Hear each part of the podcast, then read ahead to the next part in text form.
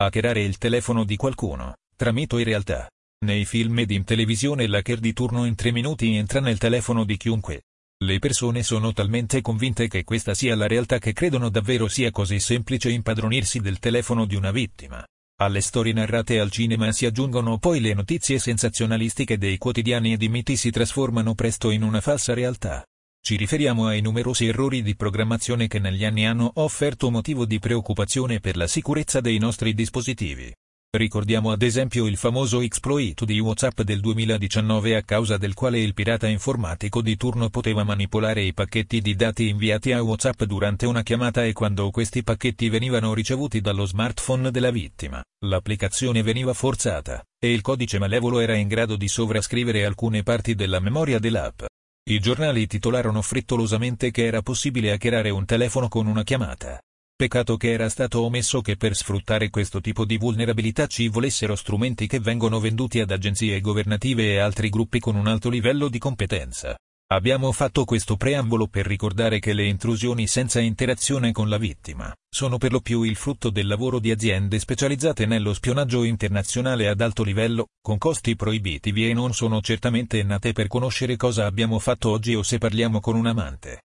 Sussistono comunque rischi ipotetici di attacchi zero click anche per le app di uso comune, allorquando i criminali informatici identificano una vulnerabilità specifica di un'app e sfruttano tale vulnerabilità per impadronirsi del telefono bersaglio. Fortunatamente sono molto rari. Una caratteristica chiave degli hack senza click è la loro capacità di non lasciare tracce, rendendoli molto difficili da rilevare. Per questo motivo crediamo sia più sensato illustrare e prevenire quelle intrusioni che richiedono un'azione o una disattenzione da parte della vittima, senza le quali l'hackeraggio non può avvenire. Per intenderci il semplice invio di un messaggio di testo con un link e l'apertura di una pagina web non farà entrare nessuno nello smartphone direttamente. Occorre come dichiarato, un'azione da parte della persona, un download ed una installazione. Come con qualsiasi malware, un malintenzionato deve quindi prima caricare il programma sul dispositivo di destinazione per poterlo spiare. Mentre qualcuno potrebbe installare il software fisicamente il marito per la moglie o viceversa, ci sono condizioni che permettono l'installazione tramite astuzia. Utilizzando un cavo di ricarica falso in un luogo pubblico. Bipassando il codice di accesso perché lasciato incustodito. Utilizzando una rete wireless come esca per lo sniffing dei dati inviando link di installazione tramite email o messaggistica phishing, e molte altre possibilità. Desideriamo mettere in allerta il nostro lettore in particolare sulle tattiche di ingegneria sociale o manipolazioni psicologiche utilizzate per poter accedere al nostro telefono. Ad esempio, possono inviare email promettendo un omaggio gratuito per convincere i loro obiettivi a scaricare una app. Quindi assicurati di evitare di fare clic su allegati email o collegamenti SMS sospetti. Presta inoltre particolare attenzione ai programmi che potresti aggiungere inconsapevolmente al tuo sistema scaricando app da fonti di terze parti, al di fuori di Google Play o Apple Store. La buona notizia è che le app spyware nella maggioranza dei casi richiedono l'accesso fisico al tuo dispositivo almeno una volta.